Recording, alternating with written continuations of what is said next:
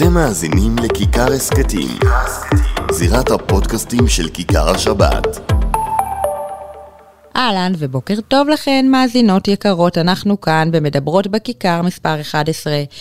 ערב שבת קודש, פרשת וירא, מחכה לנו היום תוכנית כמדי שבוע. מרתקת וכיפית עם מלכה מנחת הורים שלנו וזמרת מפתיעה ומגניבה שקוראים לה תהילה והספוקן והפרשת שבוע וכל הפינות הידועות והטובות ובעיקר מוזיקה נשית טובה ואיכותית. מזכירה לכן את מספר הוואטסאפ שלנו 0537-443-443 כתובת המייל תרבות strudelkobis.co.il. מתחילות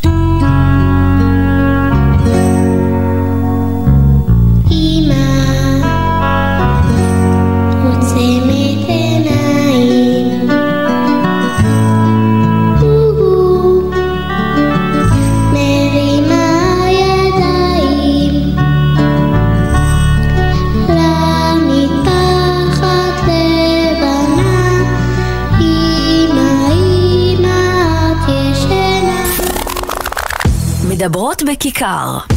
אסתי גרינברג בשעה שבועית על תרבות יהודית נשית.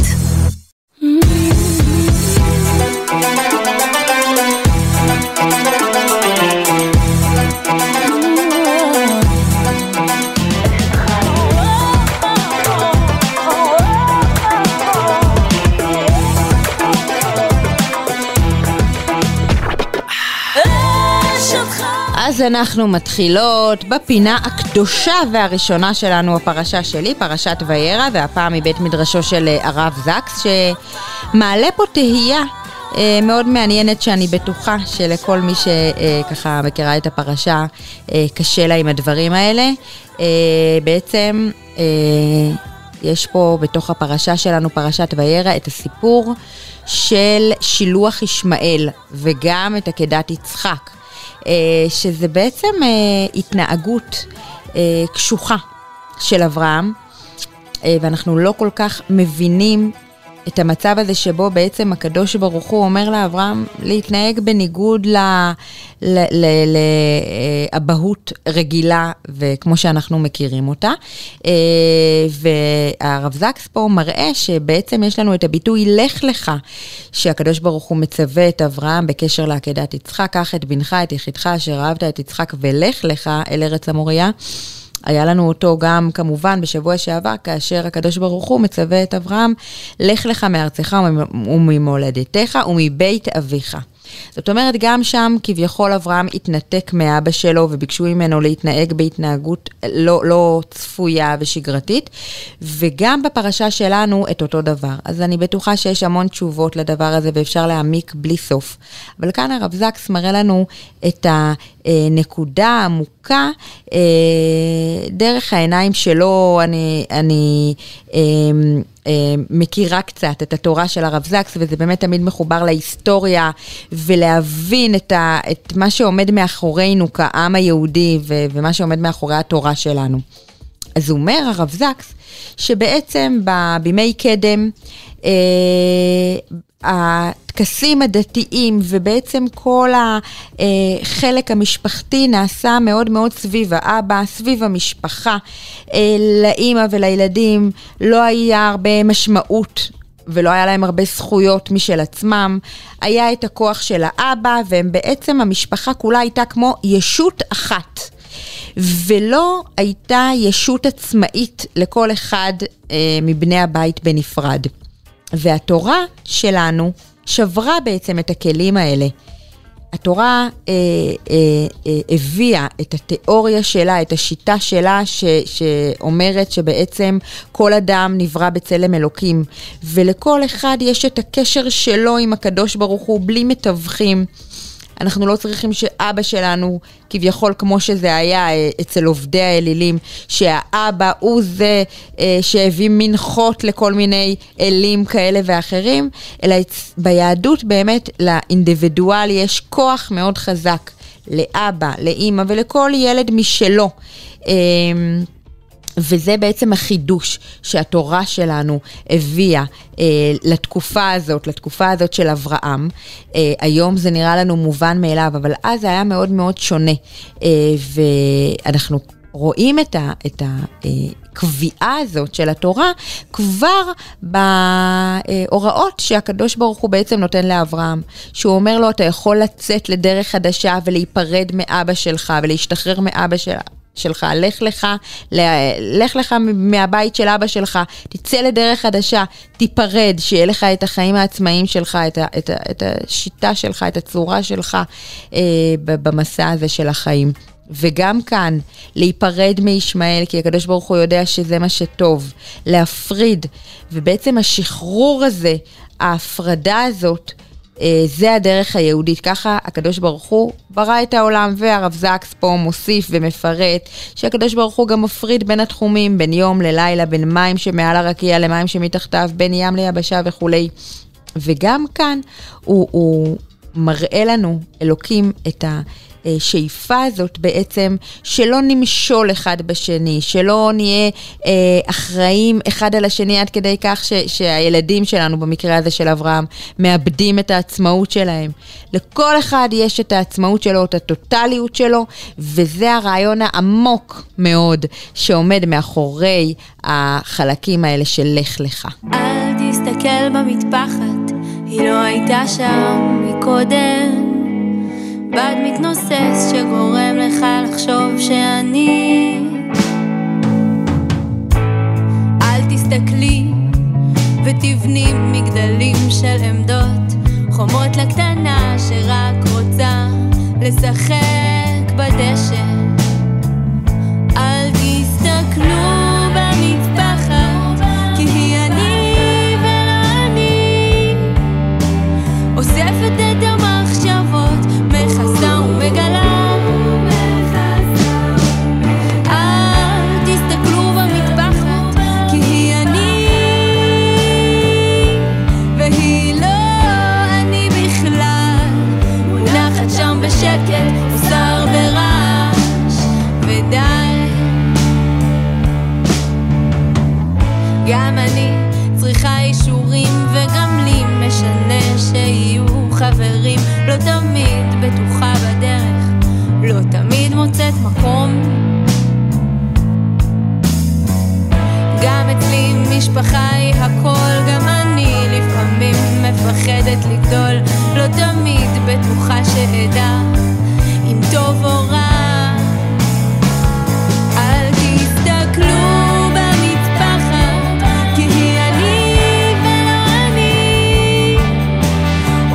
תסתכלו את המחשבות, מחסה ומגלה.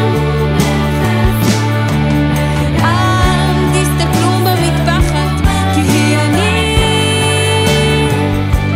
והיא לא אני בכלל, מונחת שם בשקט.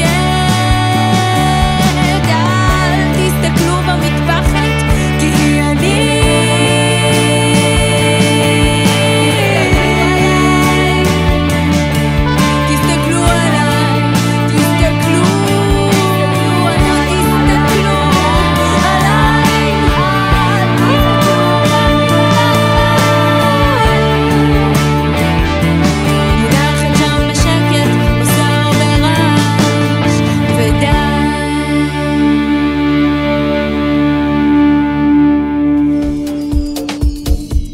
שמענו שיר שנקרא אל תסתכלו במטפחת, יכולות לשער, של הזמרת תהילה, ואני רוצה להגיד אהלן ושלום לתהילה.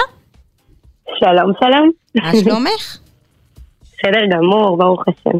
יופי, קודם כל כיף שבאת, ואני חייבת לשאול לפני שאני מתחילה בשאלות הקשות, וככה לפרק את כל הקריירה המוזיקלית שלך, מאיפה באמת מגיע השיר הזה, שבעצם אומר פה אמירה מאוד חד משמעית ורצינית? וואו, אז האמת שהשיר הזה הוא ממש סינגל ראשון שהוצאתי לפני כמה שנים. כן. שהוא בא מתוך איזו תחושה, זה שיר שנכתב ממש קצת אחרי שהתחתנתי, וכמובן לראשי התנוססה מטפחת ככה נוכחת והשביס. והרגשתי פתאום שמסתכלים עליי קצת אחרת, גם חברים שהם לא דתיים, גם האמת מתוך החברים שמכירים ויודעים. היה איזשהו מקרה אחד כזה שקשור באמת לקריירה שהיינו צריכים לבחור איזה תמונה, ואז מישהו מהיחץ אמר לי, קחי זאתי בלי המטפחת, זה נראה יותר טוב. וככה איזשהו עקצות כזה של, נכון, אני לגמרי פה ולגמרי מהמטפחת, אבל אני גם הרבה מעבר לזה, ויש עוד עומק ויש עוד רוחב ויש עוד עם מה לדבר.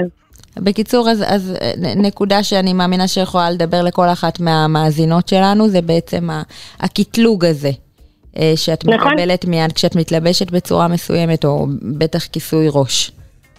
נכון, שאני חלק מעולם רוח, אני שמחה וגאה בזה, ויחד עם זה אני גם באמת שייכת לעוד הרבה עולמות, הרבה עולמות של תוכן, של משפחה. כשאת אומרת, אני באמת בגלל זה שואלת, כי יש שם גם אולי איזושהי נימה של כזה התנצלות, כאילו, לא יודעת איך לקרוא לזה נכון, כמו שאת אומרת, אני הרבה יותר מזה. נכון. נכון, הייתי רוצה, כאילו כמו שאנחנו אומרים, התורה היא תורת חיים בסוף. היא דבר שהוא כן נמשך על הכל, אבל כן הייתי רוצה שיראו אותי, שיכירו אותי לפני שחושבים שמכירים אותי, זאת אומרת דרך החיתון, ומי שיתרח ויצפה בקליפ, תתרח ותצפה בקליפ, תראה שבכלל לקחתי את זה למקום של כל כיסוי, כל כובע, כל מראה שהוא מקטלג, שבואו ניפגש, בואו ניפגש. מאמן, מקסים, ועכשיו בואי נדבר עליך קצת, ועל היצירה שלך, ועל השירים שאת כותבת. כן. אז אני תהילה, ככה, האמת שהיצירה שלי התחילה ממקום לא ברור, אמנם בילדות חלמתי להיות ילדת פסטיגל, כמו הרבה אולי, כזה לשיר ולרקוד, אבל עם הזמן הרגשתי באמת גם בקשרים של צו הלכה, שאולי זה פחות המקום שלי, שאולי אני לא יכולה לשיר בכל מקום, וגם קצת לא האמנתי בכל, ממש בוויס שלי, כאילו הרגשתי שלמרות שאני כתבתי שירים מגיל מאוד צעיר, הרגשתי שאני רוצה לכתוב לאחרים. זה ככה מאיפה שהכל התחיל. ואז זה ממש התגלגל, כאילו הגעתי בתיכון, לימדתי את עצמי גיטרה פסנתר, ופתאום המילים קיבלו גם מנגינות, וככה משהו בתוכי התעורר לשיר את זה, אבל עדיין חשבתי שהקול שלי לא מספיק טוב, לא מספיק קול של זמרת. וכשכן היה זה ניסיון, קצת חברות בזה שאחרים ישירו, הרגשתי שמשהו שם הוא לא עד הסוף מה שרציתי, אין את הסריטה, אין את ההומור, אין את הגיחוך, אין את העומק. הביקורת העצמית עובדת אצלך שעות נוספות, את אומרת. יש מצב, יש מצב. זה מה שאני מבינה, ממה ששמעתי פה. יפה לך על הפסיכולוגיה. כן, וברוך השם זה כבר לא. זאת אומרת, התהליך הזה עברתי עם עצמי, ולמדתי בבית ספר מזמור, והרגשתי שפתאום ככה זה הפך אותי באמת הרשיתי לעצמי לקרוא לעצמי מוזיקאי.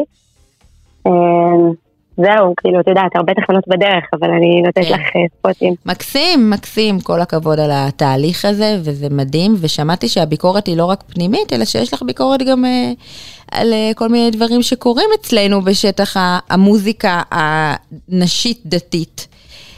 ואת אומרת, אנחנו יכולות גם לדבר, ואנחנו לא חייבות רק לשיר פסוקים. ממש, אז קודם כל... אני באמת אגיד שאני מדברת על עצמי, אני לא באה בביקורת ספציפית, אלא אני מדברת על עצמי, שכן הייתה לי איזו תחושה כזו של מסר סמוי, שכל כבודה בת מלך פנימה, אישה צריכה להיות משהו מאוד צנוע, שקט, קטן, מסוגר,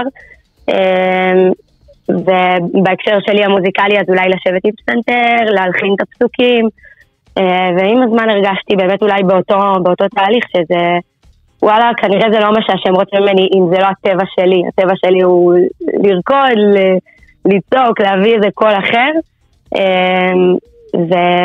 ואני חושבת שאני משתדלת להרשות את זה לעצמי. באמת, גם רואה בזה קצת, אם אני אעז לומר שליחות כזאת, כי אני גם מורה למוזיקה, ואני פוגשת תלמידות, נערות, שלא תמיד מרשות לעצמם, כי הן לא יודעות אם התפיסה העצמית שלהם יכולה לבוא ביחד עם היצירה שלהם, ואני מרגישה שאולי אם הם יראו משהו כזה קורה, הם גם ירשו לעצמם, בלי לדבר יותר מדי. טוב, מקסים, כמה מילים על השיר שתכף נשמע, חדש, נפל בתשרי. אז נפל בתשרי, זה לקח לי הרבה זמן להחליט, זה בעצם מיני אלבום שאני מוציאה עכשיו במהלך החודשים הקרובים, 4 שירים שיצאו בעזרת השם, בהפקה של שמוליק דניאל, הפקה מקצועית עם נגנים מדהימים, והשיר הזה הוא באמת בחרתי דווקא להתחיל בקלי, להתחיל בגרובי, זה שיר רגל שנכתב ממש מתוך סיפור שקרה לי בטיול בנפל, ונראה לי שהוא מדבר בעד עצמו, ובעומק שלו קצת מדבר על התסכול הזה כשאנחנו מאבדות משהו ולא יודעות למצוא אותו, וזה יכול להיות גם באמת קטן, אבל גם יכול להיות עמוק, ואיך אנחנו מתמודדות עם זה תוך כדי, אבל אולי בעיקר איך אנחנו מתמודדות עם זה בסוף, אחרי. יאללה, סקרנת, אז תכף אנחנו נשמע, ותהילה שיהיה בהצלחה גדולה, גם עם האלבום כמובן, ועם הכל. ביי ביי. להתראה. ביי ביי.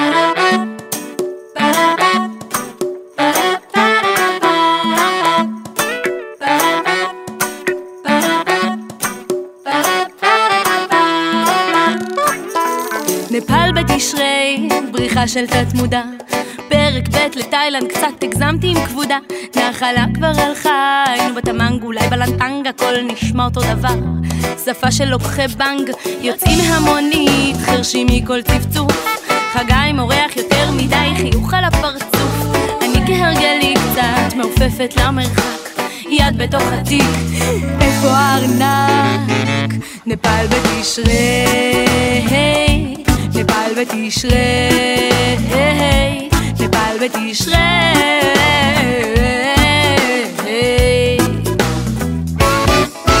הנהג דווקא חביב, מחפש, מרים את השטיחים, גל וחגי מתכננים לאן בורחים, את הסיוט שבא עליי אני עוד לא מבינה, עוד 200 גופי חוזרים לתחנה. נפל בתשרי, נפל בתשרי, נפל בתשרי.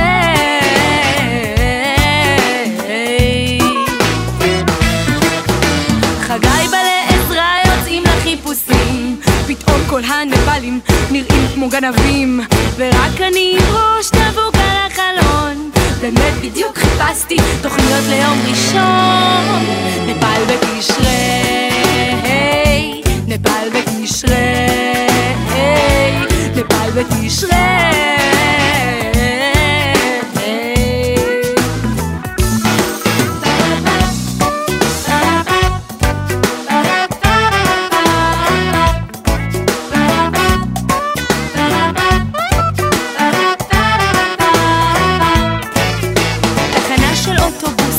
עוד מעט שבת, כולם נראים אותו דבר, איפה הוא מהתמנג, אנגלית נפלית שוטפת, כבר חם לי בגב, חגי עושה על הנהג חיפוש מורחב.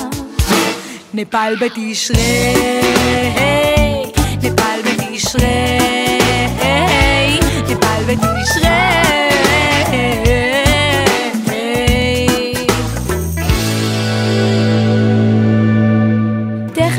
חשבן, הבית קורא לי, מחר יום בשגרירות, דרכון וכוח אין לי, ברגע זה מה שנחוץ לדפוק את הראש בקיר, אולי יום אחד תצחק על עצמי, אכתוב על זה שיר,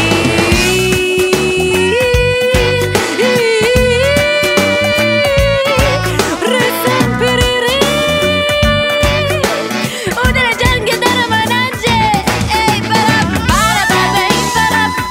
פרב פרב. נפל בתשרי, תהילה, ואנחנו בפינתנו סופר מאמה. אלן, מילקה, מה שלומך? ברוך השם, מה שלומך? ברוך השם. להגיד שאני כל הזמן מקבלת תגובות על הפינה שלנו, או שכבר הרמתי לך מספיק? מה פתאום? זה תמיד טוב לשמוע. אז בבקשה. כל הזמן. אוקיי. מחה. כנראה שהקונספט הזה של אחות מנחת הורים זה משהו, זה קונספט שאנשים, שהיקום זקוק לו. אוקיי. אנחנו, אפשר גם בדורות הבאים. יאללה. אז ככה, הביאו שאלה לשולחני, הוגשה שאלה לשולחני. מתי בעצם, זה קצת כללי, אבל אנחנו באמת ננסה לקחת את זה לעצמנו, מתי בעצם אנחנו מבינים שילד קטן, בין 3 ל-5, שיש לו הרבה התפרצויות זעם, ונוטה לפקוט המון, ולא להירגע כל כך בקלות, למרות שעושים את מה שצריך, ומציבים לו גבולות, מתי כאילו באמת זה נורא אדומה, שאנחנו אומרים, אולי יש פה איזה בעיה, אולי יש פה איזה רגישות יתר, איזה משהו לא מבוסת כמו שצריך, וצריך לפנות לטיפול, או למשהו יותר רציני, מלנסות להסתדר עם זה לבד בבית, ולהגיד, זה יעבור.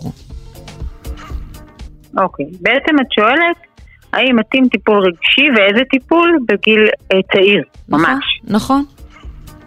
אז אני חושבת, ולא רק אני, גם מטפלות רגשיות, שבגיל הזה טיפול רגשי פחות מתאים. פשוט פחות מתאים, וילד עוד לא מגיב לטיפול, מה כן? מה כן? הנחיית הורים. עכשיו, למה הנחיית הורים? בגלל ש... וזה לא רק אני, בגלל שאני מנחת הורים, אני אומרת בואו אליי. גם מטפלות רגשיות לא יקבלו ילדים בגיל הצעיר, בגלל שהטיפול הוא דרך ההורים, כי אנחנו טוענים, אנחנו זה אני ואדלר הגדול, אני וכל הגדולים, כן בדיוק, אני השתכנעתי ואני רוצה גם לשכנע אתכם שבעצם כל ההתנהגויות המפריעות של ילדים בכלל, לא רק בגיל הצעיר, זה דרכים מוטעות לשייכות. זאת אומרת, כל התנהגות שאת תבואי אליי, לא כל, אבל רוב. אנחנו נדבר על האחוז הזה שלא. אבל רוב ההתנהגויות הבעייתיות, זה דרכים מוטעות לשייכות. אני אתן לך אפילו דוגמה ממש שקרתה לי לאחרונה, החברה באה ואמרה לי, הילדה הפסיקה לאכול בגן, אני לא יודעת מה לעשות, היא... אני ממש מוטרדת, ואני מדברת עם הגננת, ואנחנו מנסות את זה, ומנסות את זה. ואני שאני מכירה את הבת השמנמנה שלה, ואני יודעת שלא יקרה כלום, זאת אומרת, היא לא תגיע לדעת תזונה. שוב, חשבתי למקום הזה של דרכים מודעות לשייכות. מה זה אומר, אם אנחנו פורטים את זה? זה אומר שיום אחד באמת לילדה שלה החמודה לא היה תיאבון. כן. ואז אמא שאלה מה אכלת. והיא אמרה, לא אכלתי כלום היום. וראו לפלא מה היא רואה, שהפנים שלי הם משתנות, ושהיא נהיית דאוגה, והיא שואלת, למה מתוקה שלי? מה קרה? למה לא אכלת? ומשהו פה יורד על הסימון, לקטנטונת, שהיא עלתה פה על משהו. כי אם היא כל הזמן מחפשת את הלב של אימא, ואת השייכות, וכל מיני דברים שנדבר עליהם, מה היא מחפשת, היא מצאה, אז גם אחר היא לא תוכל, ואז היא מבאה לגננת, והיא מדברת על הגננת, והן שתיהן מסתכלות עליה, וחושבות מה כדאי, ואיזה קופסה, ואולי משהו אחר, ונהיה בעל סביבה, וזה כל כך עונה לה על הצורך. אז מה שאני בעצם אמרתי לה, זה נשמה, להפסיק לדבר על זה באופן טוטלי, ולא רק לדבר, גם לחשוב. זאת אומרת, אסירי דאגה מליבך, אל תשאלי אותה מה אכל בגן, אל תשאלי את הגננת מה היה, פשוט נגמר. וקחי שבועיים, עליי השבועיים האלה שהיא לא תאכל בגן. וראו איזה פלא, הסיפור נגמר. כן. עכשיו לא רק... כן. עכשיו, אז אני... כן, תסיימי את, ואז אני אבוא עם השאלה המעצבנת שלי, כן. אוקיי. אז אם ככה, הטיפול הרגשי לא יעזור, כי משהו צריך להשתנות בבית, בשביל שהילד לא יחפש דרכים מוטות לשייכות. ואגב, אם אחרי שאני אגמור את מה שיש לי להגיד איך מה לשאול, אז בבקשה. כן. יש את המקרים האלה של בעיות שהן לא קשורות למקום המשפחתי ולשייכות. חרדות, ויסות חושי, יש דברים, את יודעת, יש גישה, שאומרת הכל מטרתי, גם החרדות זה מטרתי, גם הכל. אני לא חושבת שהכל, יש דברים שבאמת הם מולדים, יש דברים שקרו, אבל גם חרדות לגיל 3, 4, 5 אפשר לעבוד דרך ההורים. הילד בן 4 שישב בטיפול, לא נראה לי שהוא יפיק, מה שברור שהוא יותר יפיק מאם ההורים שלו יגיבו כמו שנכון להגיב לחרדות. כן. את ידעת מה אני רוצה לשאול ולכן ענית, אבל באמת עדיין באמת על החלק הזה של מתי יש סיפורים שקשורים לילדים ולא קשורים להורים, יכול להיות כזה דבר? יכול להיות כזה דבר. לפעמים זה יכול להיות מאוד מתסכל לאמא, ואני מדברת בשם עצמי, לחשוב שהכל קורה בגללה ובגלל שהילד מנסה אותה, וזה לפעמים לא קשור אליה. לגמרי, זה ממש מתסכל, גם כשזה קשור אליו וגם זה לא קשור אליו, זה מתסכל לשמוע שהרוב אצלנו, אבל מה לעשות שהרוב אצלנו. אבל אני לא באה לטעון, אגב אני גם לא באה להאשים כשילד יש לו דרכים מוטות לשייכות, כי לפעמים את נותנת הנשמה ורק הוא מרגיש שאין לו מספיק חלק, אז עם כמה הדרכות קטנות זה מסתדר. כן. זאת אומרת, אני בכל מקרה לא באה בטענות ואין פה ביקורת, אבל בפירוש יש דבר כזה ADHD שהוא לא נועד בשביל ההורים, אלא הוא ממש קוגניטיבי. אני לא, יש כל מיני בעיות שצריך לטפל, אבל אנחנו עונים את זה בכמה דרכים. מבחינת גיל קטן, בדרך כלל עד גיל 5 לא מטפלים אצל מטפלות רגשיות. כן. אלא הדרכה, הנחיה נכונה, כי מה שקורה עם דרכים מוטעות, כשילד מרגיש שהוא לא מספיק שייך, שבעצם זה ראשי תיבות של אני, הוא לא אני, אני ראשי תיבות אהוב, נחוץ, יכול. ואם הוא לא מרגיש אהוב, נחוץ, יכול, הוא מתחיל לפעול בדרכים אחרות ושליליות, אפילו בתת מודע, לא במודע, אני היום אפסיק לאכול, או אני...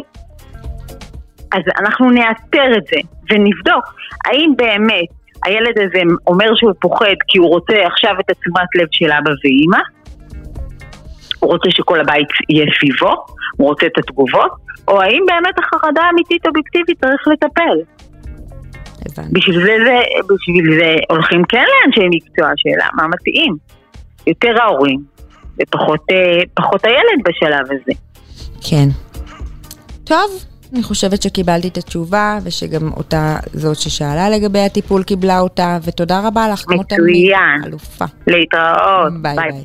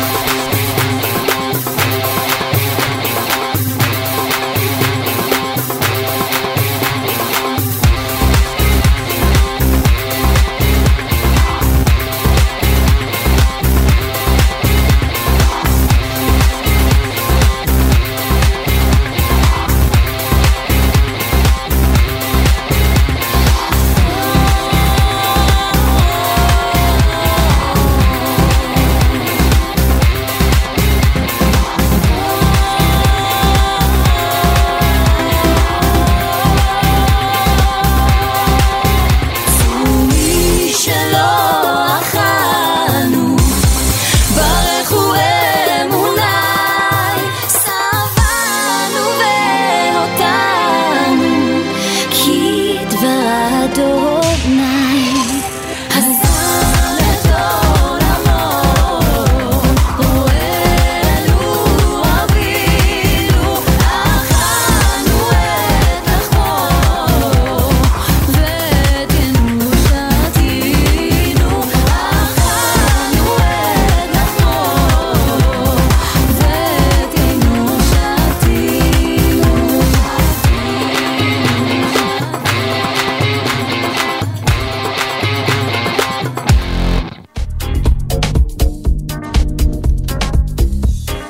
עכשיו בפינת הספוקן שלנו בת כל השבוע עידית ליכטנפלד הגדולה ככה מהשרבולים הוציאה אותם את הספוקנים, אז היא חיברה לכבוד ההצגה שלי שדיברנו עליה כבר כאן רבות, אצלי הכל בסדר, את הקטע שלה.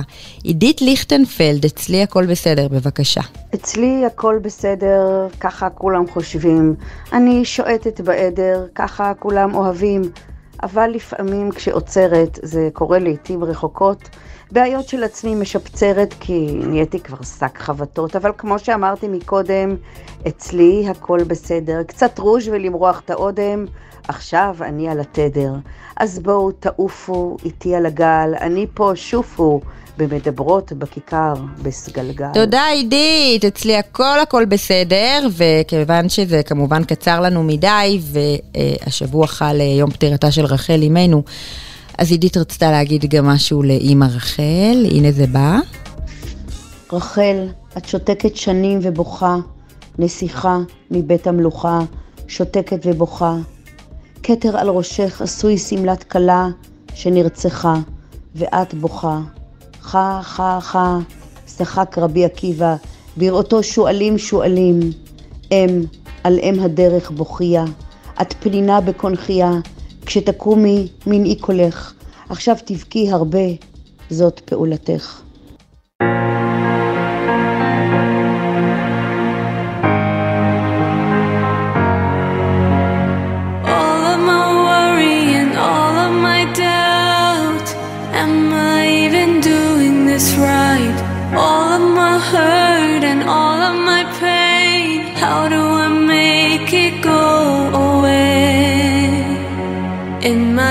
I put it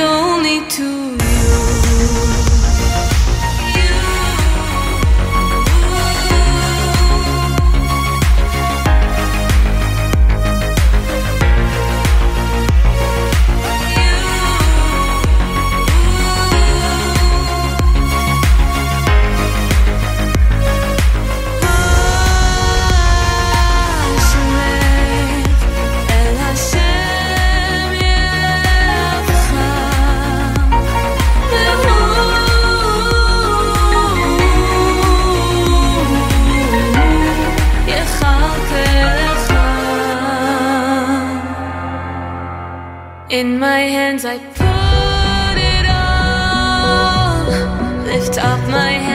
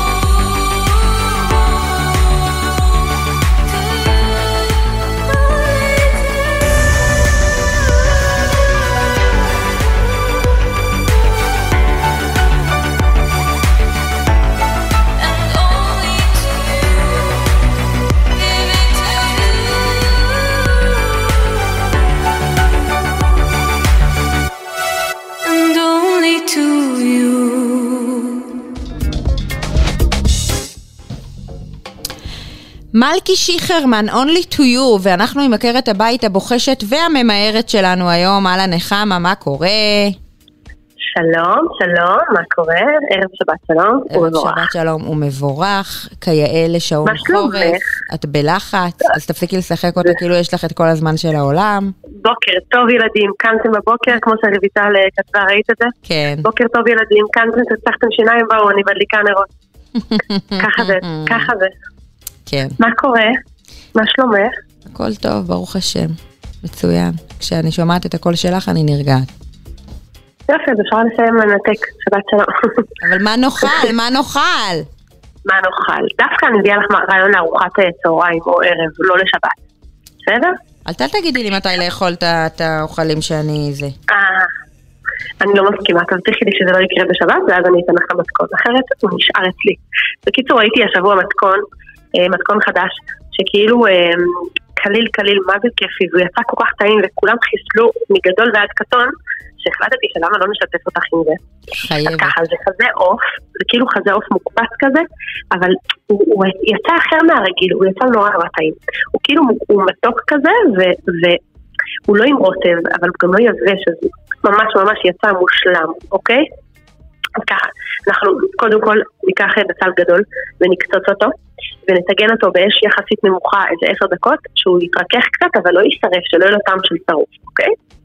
במקביל ניקח חזה עוף, אני עשיתי עם 0.5 קילו, ונחתוך אותו לחתיכות קטנות, הכי כיף, קטנטנות פיציות כאלה, זה יוצא כמו נגט. ואז שמים בתוך הקערה מלח ופלפל, קצת לפי הטעם, ואיזה 1.5 כף קמח. ומערבבים את הכל שכזה, כל הקמח והתבלינים יעטפו את החזה עוף. או אז נשים כזה, נדחוף את הבצל במחבת הצידה, וניקח את החזה אוף ופשוט נשים אותו בסיר ונגביר את האש, ואז 2-3 דקות פשוט נערבבים כזה את החזה אוף לבצל, נתגן אותו בכל הכיוונים, וזה חמוד, הוא כזה נהיה ישר טיפה קריספי כזה בגלל הקמח, ישר הוא מקבל כזה ציפוי קשיח, ואז ולכן הוא נהיה כזה עסיסי. ואז לאחר 3 דקות כזה של טיגון מכל הצדדים, לוקחים סיליים, 2 כפות קדושות, וכף קדושה של רוטב צ'ילי מתוק, ועוד קצת מלח ופלפל, וגם שום קטוש, אוקיי? שום קטוש לפי הפעם. פשוט מקפיצים את זה, מערבבים טוב טוב, ואז מה שעשיתי של להיות בטוחה שזה יהיה מבושל בפנים, אבל גם לא יתייבש, פשוט כיסיתי את זה וחסים את זה, ועוד איזה 2-3 דקות מבשלים את זה, מדי פעם מערבבים. תקשיבי, קודם כל, הצבע שהוא מקבל שחום עסיסי, טעם, וזה כאילו טיפה רוטב, אבל לא ממש, הוא קריספי כזה. תקשיב, ביחד עם אורז לבן, ואת להביט מהחלון בגשם, וזהו, זה מה שנשאר. לא צריך כלום יותר מזה. וואי, עשית פה חשק. חשק, אומרים. חשק, שקוייך. זהו, זה מה שאני שלי לבשרך היום. זה נשמע ממש מצוין, ותודה רבה שהיית איתנו גם היום, יקירתי. שיהיה לך שבת, שלום ומבורכת. גם לך. חיים שלי. ביי. יאללה ביי. מדברות בכיכר. אסתי גרינברג בשעה שבועית על תרבות יהודית נשית.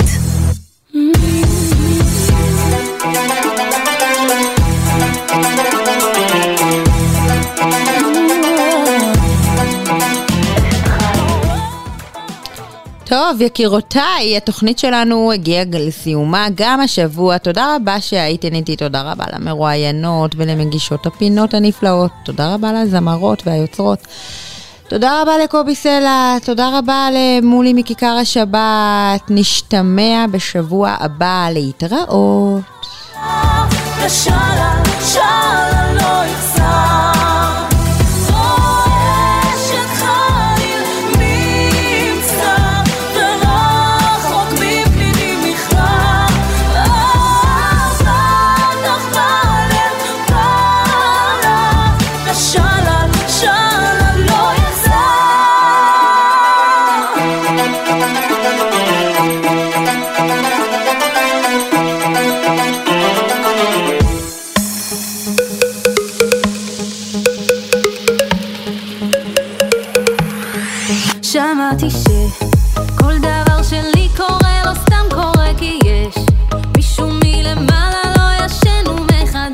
Lead or egg, leave, must give, me give me.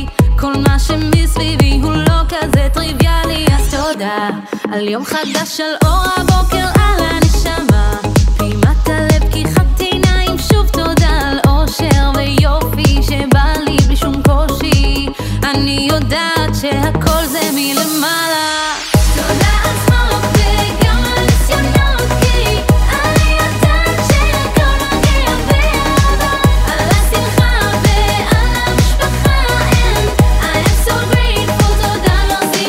I am so grateful. תודה לא סיבור כוס לסיבה. תודה על שמלות וגם על ניסיונות, כי אני יודעת שהכל נוגע באהבה, על השמחה ועל המשפחה, and I am so grateful. תודה על כל נשימה, תודה על כל נשימה, תודה על כל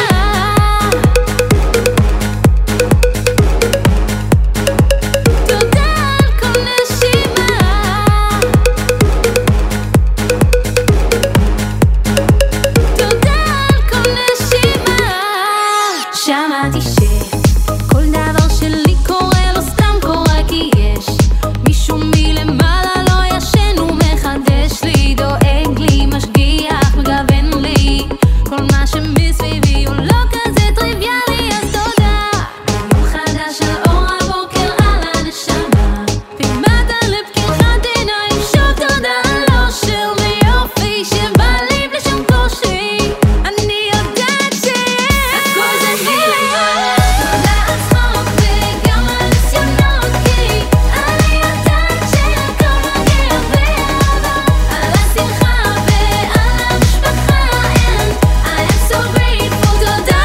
כוס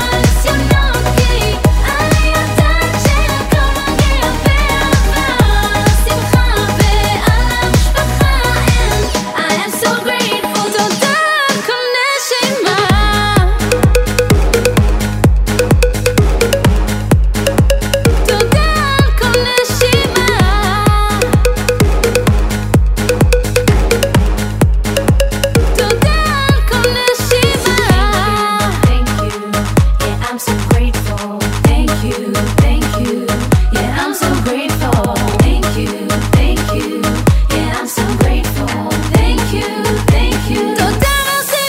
ועל המשפחה, and I am so grateful. הכל תודה.